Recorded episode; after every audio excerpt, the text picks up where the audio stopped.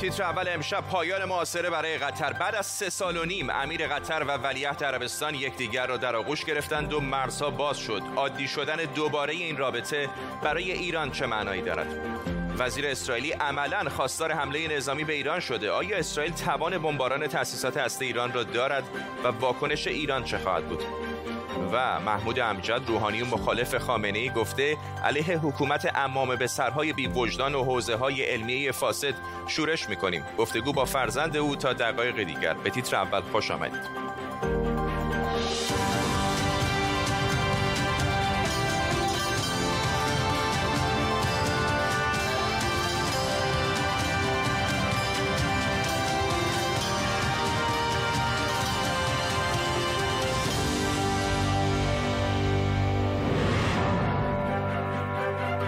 سلام و وقت بخیر. خوش اومدید. بعد از سالها تنه ساعتی پیش امیر قطر برای شرکت در اجلاس شورای همکاری خلیج فارس به عربستان سعودی رفت. سفری تاریخی که می‌تونه مقدمه ای برای رفع تحریم های کشور از طرف عربستان سعودی و چند کشور دیگه باشه.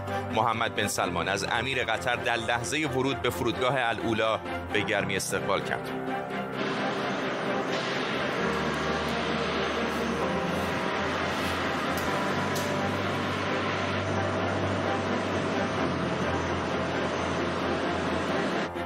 بعد از تاریک شدن رابطه قطر با عربستان سعودی و امارات ایران متحدی مهم برای دوحه شد و تنها مسیر هوایی قطر به دنیای خارج. در طول برنامه با تیمی از زبده ترین کارشناسان و خبرنگاران از سئول و کیف تا تلاویو و آتلانتا با شما خواهیم بود.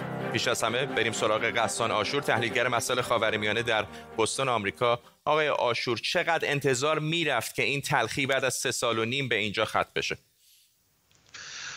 ولی ظرف چند ماه گذشته ما شاهد بودیم که در واقع به این طرف داشتن می‌رفتن. قبل از اون احتمال این می‌رفت که مثلا قطر حداقل بیاد در بعدی از مواردی که گفته شده کوتاه بیاد که به این اتفاق برسیم. اما ظرف چند ماه گذشته وضعیت تغییر کرد خاصتا بعد از انتخاب آمریکا. انتخابات در آمریکا که آقای ترامپ شکست خورد واضح بود که سعودی ها دارن به طرف این میرن که هرچی سریعتر روابطشون رو با قطر در واقع به حالت عادی برگردونن. الان که این اتفاق افتاده احتمالا بیشتر از این طول خواهد کشید که در واقع قطری ها راحت باشن احساس راحتی بکنن با عربستان سعودی و به اون روابط قبلیشون به طور کامل برگردن. حالا این به معنای این نیست که اینها در واقع اون روابط زیادی رو که با ترکیه و ایران ظرف این سه سال ایجاد کردن رو بیان کنار بذارن بلکه احتمالا وقت خواهد بود. ولی برای عربستان سعودی خاصتا این بسیار مهم هستش که حداقل قدم اول در بازگشت قطر به در واقع کشورهای عربی اطرافش برداشته شده.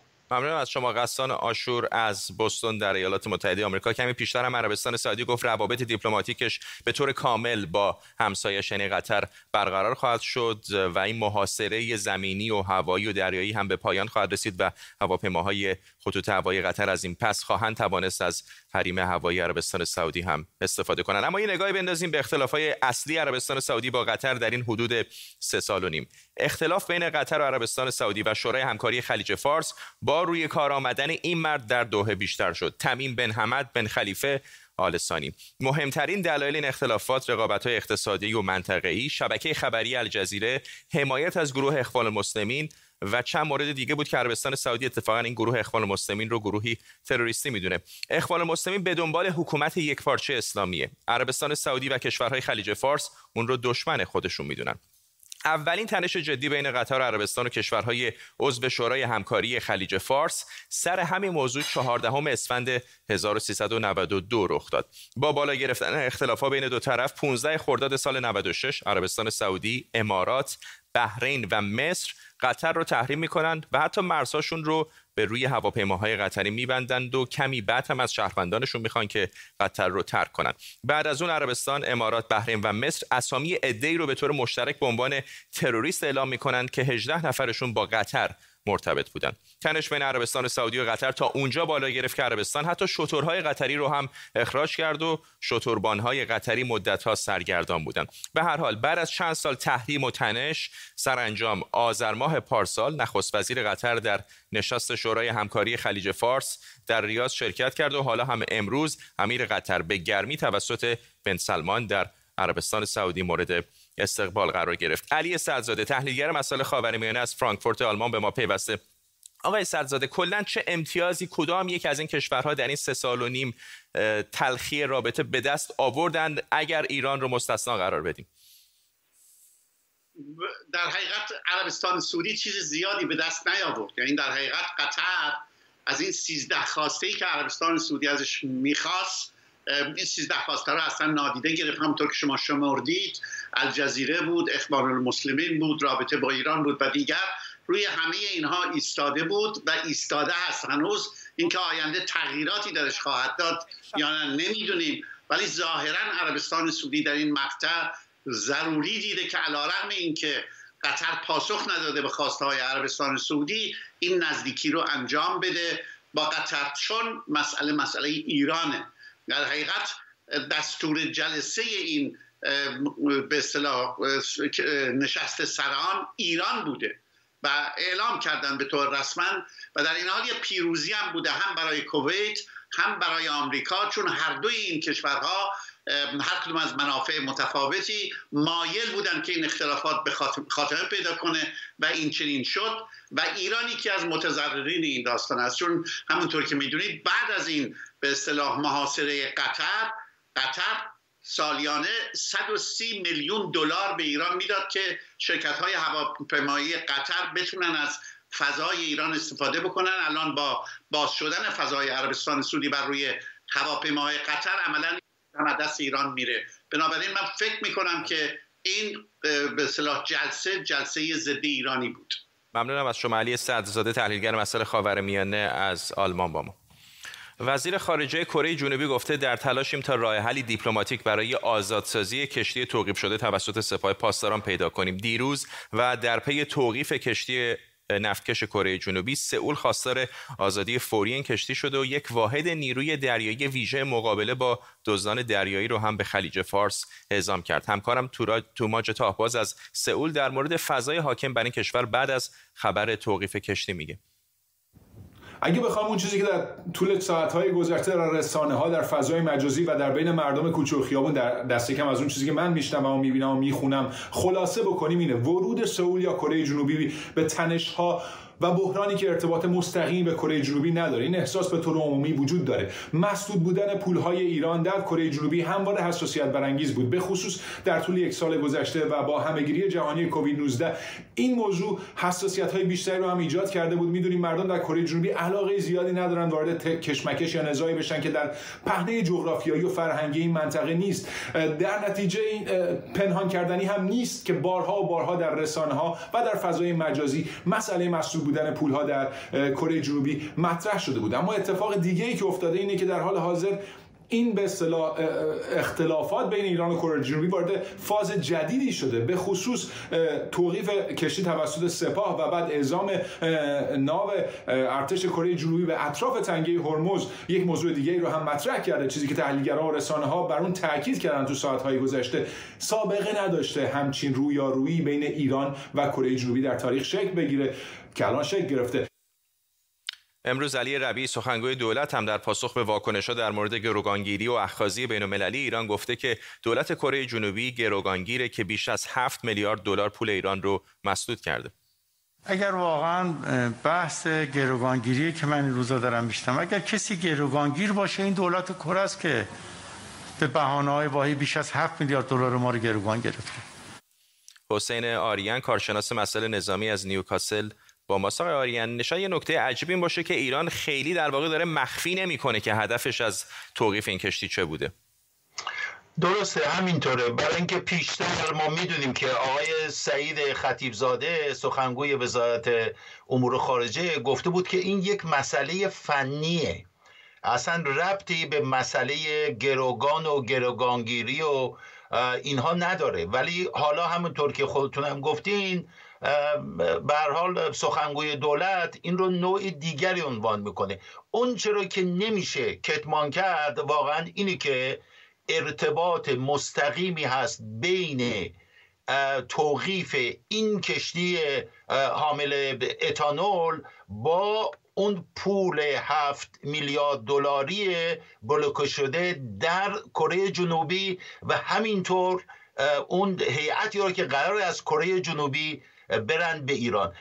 متاسفانه ایران به این کارها هم در گذشته دست زده یا کارهای شبیه این و این برای وجهه جمهوری اسلامی خوب که نیست بدترش هم می‌کنه. نمونه شد در رابطه با گریسبان داشتیم که بعد کشتی استنا ایمپرو که کشتی انگلیسی رو توقیف کرد. و بعد اون چرا که در لنگرگاه فجیره اتفاق افتاد یا در دریای عمان بر سر اون دو کشتی که یکی نروژی بود و یکی ژاپنی و همون موقع نخست وزیر ژاپن هم قرار بود که به ایران بره. اما فرستادن این ناو از سوی کره جنوبی این مسبوق به سابقه است در دزدی دریای شرکت داشته و این ناو دارن میفرستن که حمایت بکنه و اسکوت بکنه کشتی های کره رو در خلیج فارس که این کار دوباره تکرار نشه. ممنونم از شما حسین آریان کارشناس مسئله نظامی از نیوکاسل با ما. وزیر شهرک های اسرائیل نش... اسرائیلی نشین و عضو کابینه سیاسی امنیتی اسرائیلی در توییتی از امکان حمله نظامی به تأسیسات اتمی ایران گفته. او گفته ما باید همونطور که در سالهای 1981 و 2007 در عراق و سوریه عمل کردیم علیه برنامه اتمی ایران هم عمل کنیم. همزمان و امروز علی علی اکبر صالحی رئیس سازمان انرژی اتمی ایران هم گفته در عرض 24 ساعت روند تولید غنیسازی اورانیوم 20 درصد رو راه اندازی کردیم. و توان تولید ماهانه 8 تا 9 کیلوگرم اورانیوم غنی شده رو داریم. اشکان صفایی همکارم از حیفا در اسرائیل به ما پیوسته. یکی از تندترین واکنش هایی هست که من به یاد دارم یکی از مقامات اسرائیلی گفته باشه در مورد عملا حمله نظامی به ایران. چطور بوده بازخورده در خود اسرائیل؟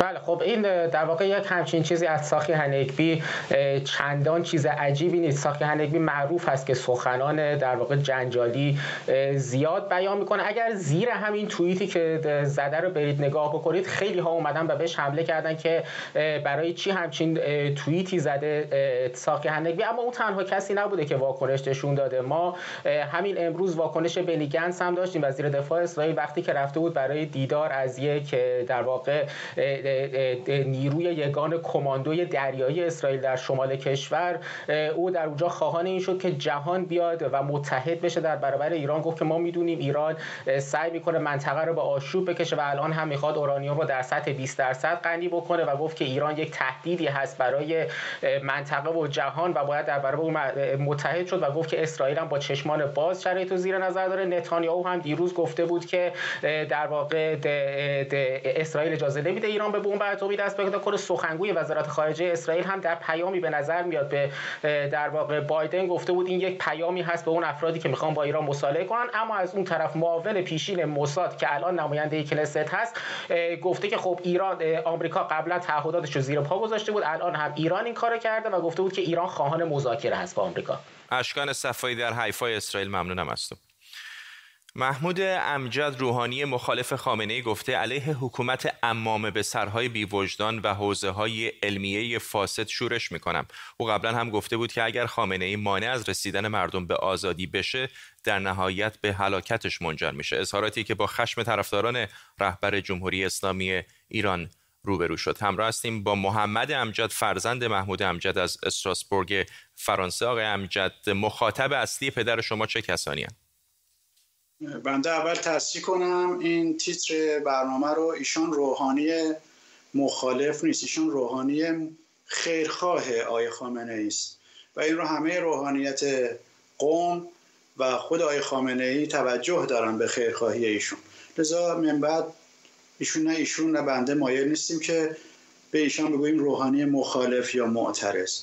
ایشان دو پیشنهاد برای برون رفت از این وضعیت آچمز شده در همه امور داده. یکی این که بیایید مجازات اعدام رو لغو کنید به حالت تعلیق در بیارید.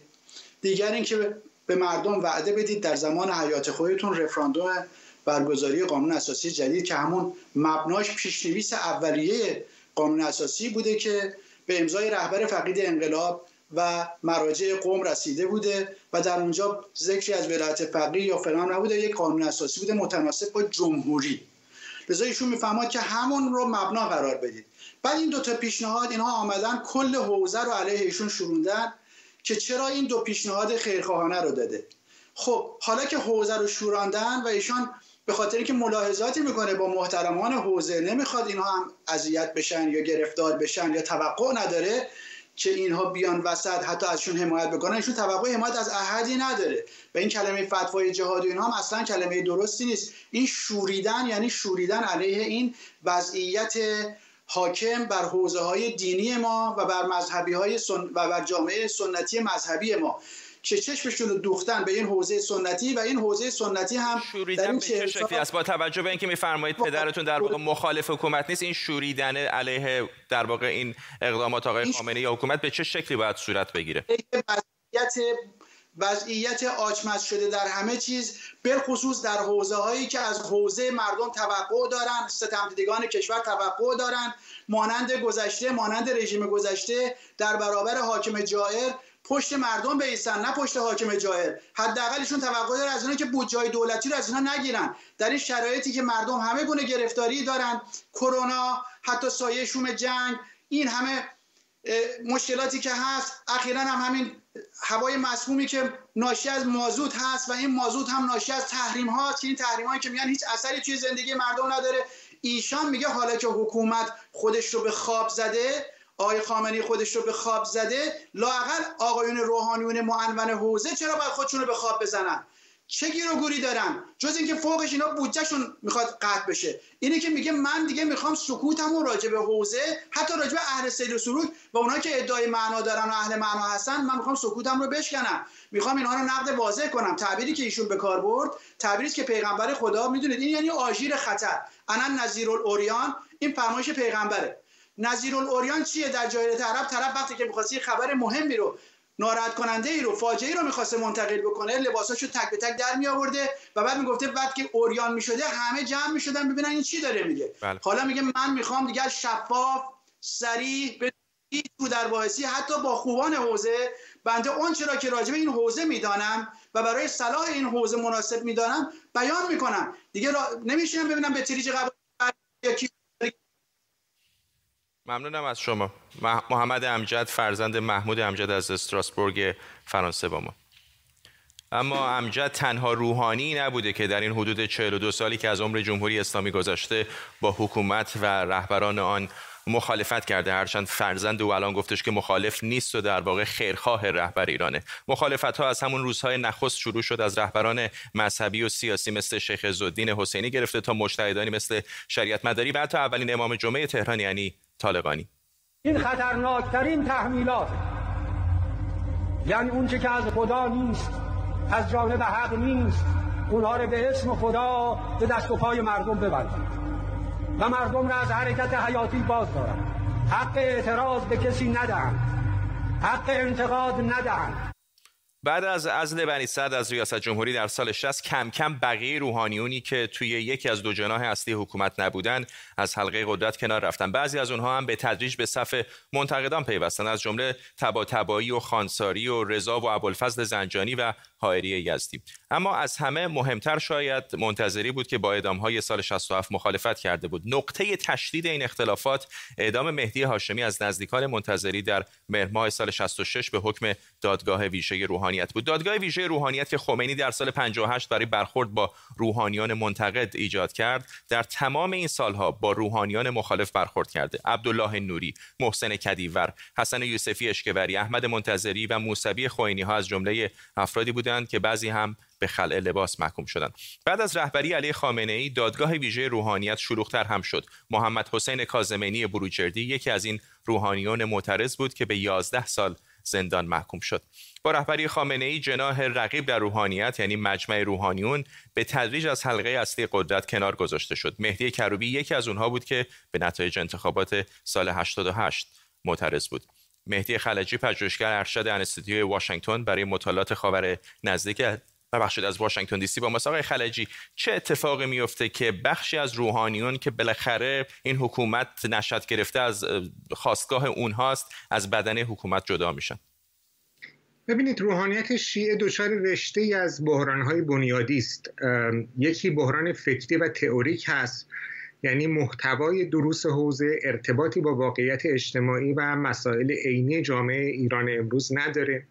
یکی بحران سنفی هست یعنی روحانیت دچار یه موقعیتی دوگانه در ارتباطش با حکومت شده از یک طرف خواهان امتیازها و تبعیضهای استثنایی از حکومت برای خودش هست و از اون سود می‌بره و از طرف دیگه از شکنندگی استقلال حوزه و دورنمای وابستگی مطلق ساختار و سرنوشت خودش به حکومت بسیار نگرانه. و یک بحران دیگه هم بحران اخلاقی است. روحانیت بعد از انقلاب به دنیویتی مفرت آلوده شده و دیگه سرمشق زیست اخلاقی و حیات معنوی جامعه به شمار نمیره. مجموع این بحران ها هم طلاب جوان رو سرگردان می‌کنه و هم نسل انقلابی پیش از اون رو اگر به حکومت نپیوسته باشن و از اون سودی نبرده باشن اینا هم سرخورده میشن. راه حل حوزه معمولا برای رویارویی با روند ریزش طلاب و بیاعتمادی و شکاکیت و اعتراض اونها معمولا دو صورته. یکی تهدیدشون هست از طریق دستگاه های قهریه مثل دادگاه ویژه روحانیت و یکی تطمیعشون هست. اگر تطمیع اثر نکنه تهدید. و در نهایت هم ترد اونها. به عبارت دیگه حوزه قادر نیست این بحران ها رو حل بکنه و تنها با روش قهرامیز می‌خواد اینها رو به طور موقت کنترل بکنه. ممنونم از شما. مهدی خلجی پژوهشگر ارشد انستودیو واشنگتن برای مطالعات خاور نزدیک از پایتخت آمریکا واشنگتن دی سی با ما بودن. در آستانه سالگرد کشته شدن 176 سرنشین هواپیمای مسافربری اوکراین 752 معاون وزیر امور خارجه اوکراین خواستار برقراری عدالت و محاکمه مقصران این جنایت شده. غلام حسین اسماعیلی سخنگوی قوه قضایی ایران هم امروز از تکمیل تحقیقات پرونده هواپیمای اوکراینی خبر داده و گفته این پرونده برای رسیدگی به دادگاه ارسال میشه 18 دیماه 18 دیماه سالگرد کشته شدن 176 سرنشین هواپیمای مسافربری اوکراینی که هدف موشک‌های سپاه پاسداران قرار گرفت. همکارم بهاره خدابنده روبروی وزارت خارجه اوکراین در مرکز کیف با ماست. بهاره چه میگن اوکراینی ها چقدر راضی هستند از روند بررسی تا اینجا؟ ببین فرداد اوکراینی ها با کسایی که من امروز صحبت کردم خب نگران و ناراحتن و خیلی عصبانی هستن از دست مقامات ایران. حرفایی که آقای اسماعیلی می‌زنن رو ما در یک سال گذشته بارها و بارها شنیدیم. که نتیجه گزارش در روزهای آینده میاد. امروز فردا هفته دیگه. اما همینطور که شاهدش هستیم تا این یک سال هیچ اتفاقی نیفتاده. می‌دونیم که مقامات اوکراینی دیروز با خانواده های قربانیان دیداری داشتن توی این تاکید کردن که گزارش هنوز نرسیده. از ایران خواستن که به وظایف خودش لیستی از وظایف تعیین کردن که به این وظایف عمل کنه عدالت رو بخواد برقرار بکنه اینکه مجرم ها رو شناسایی بکنه و به دادگاه بکشونه و در نهایت در مورد قرامت تصمیم بگیره. که خب ایران خیلی روی این قرامت الان داره تاکید می‌کنه به خاطر این 150 هزار دلاری که تعیین شده به این خانواده داده بشه. اما همونطور که از کانادا و هم از اوکراین کشورهایی که در این روند در واقع دخیل هستن شنیدیم اینها هیچ کدوم راضی نیستن به این قرامت و انتظار دارن که اول اون روند عدالت خواهی برگزار بشه و در نهایت بر سر قرامت مذاکره اتفاق بیفته و در واقع میزانش تعیین بشه که الان این چیزی که از سخنگوی قوه قضاییه میشنویم این اتفاق حداقل تا آخر ماه نخواهد افتاد و احتمالا با سابقه ایران در روزهای آینده هم شاهدش نخواهیم بود. بهار خداونده از روبروی وزارت خارجه اوکراین در مرکز کیف ممنونم است. و امروز مردم در ایالت جورجیای آمریکا به پای صندوق‌های رای رفتن تا سرنوشت دو کرسی باقی مونده مجلس سنا رو مشخص کنند. نتیجه این انتخابات معلوم می‌کنه که اکثریت و کنترل سنا در دست دموکرات‌ها خواهد بود یا جمهوری خواهان ترامپ و بایدن دیروز برای حمایت از نامزدهای همحزبیشون هر دو به جورجیا سفر کردند همکارم نیوشا سارمی از آتلانتا در ایالت جورجیا از نزدیکی یکی از حوزه‌های رأیگیری به ما پیوسته شرایط انتخابات چطور هست و طرف چقدر امیدوارن؟ فرداد ساعت انتخابات از هفت صبح تا هفت بعد از ظهر هنوز 6 ساعت باقی مونده تا پایان انتخابات. هرچند که رأیگیری زود هنگام از 14 دسامبر حدود 20 روز پیش شروع شده و بیش از 3 میلیون نفر که حدود 40 درصد کسانی هستند که ثبت نام کردن برای رأی دادن در این انتخابات شرکت کردن برآوردها از رأیگیری های زود هنگام و همینطور نظرسنجی نشون میده که دو طرف شانه به شانه دو حزب جمهوری خواه و دموکرات دارن پیش میرن و تقریبا میشه که هیچ جایی نیست نیست که به شانس طرف دیگه ای رو بیشتر بدونه می‌دونیم که این ایالت ایالتی بوده که در دهه های گذشته به جمهوری خواهان رأی داده. دو دهه است که نماینده سنای جورجیا جمهوری خواه بوده.